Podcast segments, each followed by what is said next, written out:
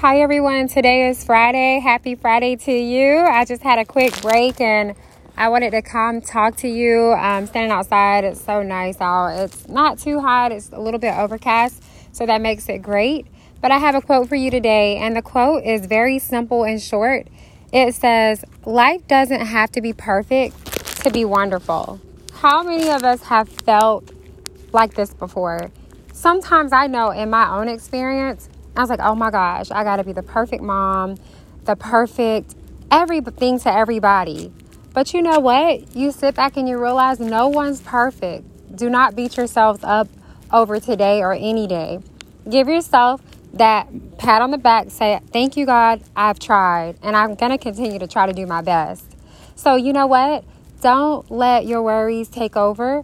No one's perfect, and so am not I. But I do come to you and talk to you through this podcast because I enjoy expressing my opinions. And I'm not saying I'm right about everything, but I love to speak to you. So, guys, take that message with you today. Have a happy Friday and a great weekend. Thank you.